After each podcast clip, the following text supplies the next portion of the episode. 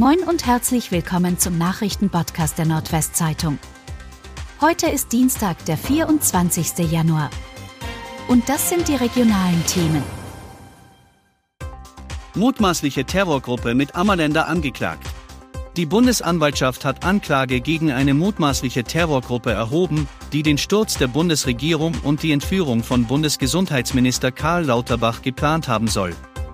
Zu der Gruppe soll auch Michael H. aus Bad Zwischenahn gehören.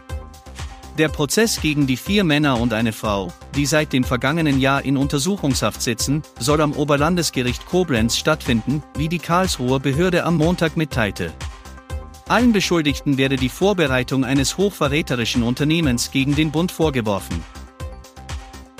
Christian Friege wird neues Mitglied im EWE-Vorstand. Der Manager Christian Friege wird neues Mitglied im Vorstand des Energieversorgers EWE. Er übernimmt zum 1. März das Marktressort, wie das Oldenburger Unternehmen am Montag in einer Mitteilung bekannt gab.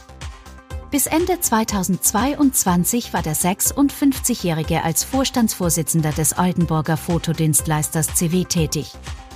Das Unternehmen verließ er nach einigen Führungsquerelen. Friege folgt bei EWE auf Michael Heidkamp, der das Unternehmen im Sommer 2022 verlassen hatte. Nach dem Abschied Heidkamps waren die Aufgaben im Marktressort zunächst im Vorstand aufgeteilt worden.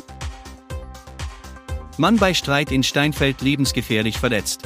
Bei einem Streit in einem Lebensmittelgeschäft ist in Steinfeld im Landkreis Fechter ein Mann durch einen Messerstich lebensgefährlich verletzt worden.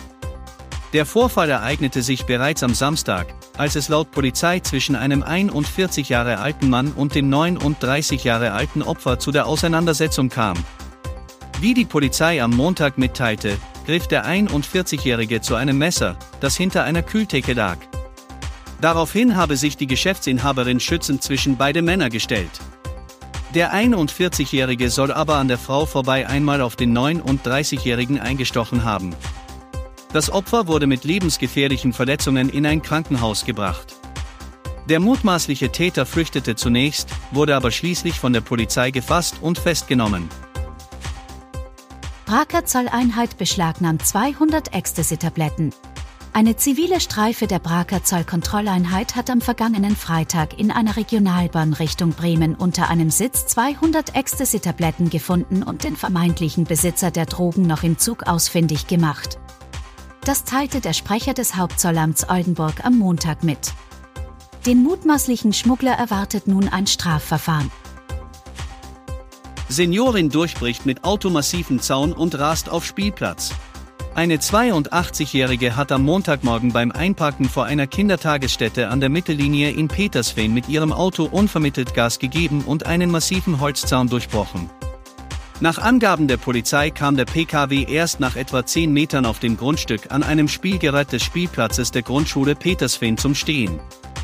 Zum Unfallzeitpunkt hätten sich keine Kinder auf dem Spielplatz befunden, so die Polizei. Deshalb wurde niemand verletzt. Gegen die Fahrzeugführerin aus Edewecht wurde ein Verfahren wegen einer Ordnungswidrigkeit eingeleitet. Und das waren die regionalen Themen des Tages. Bis morgen!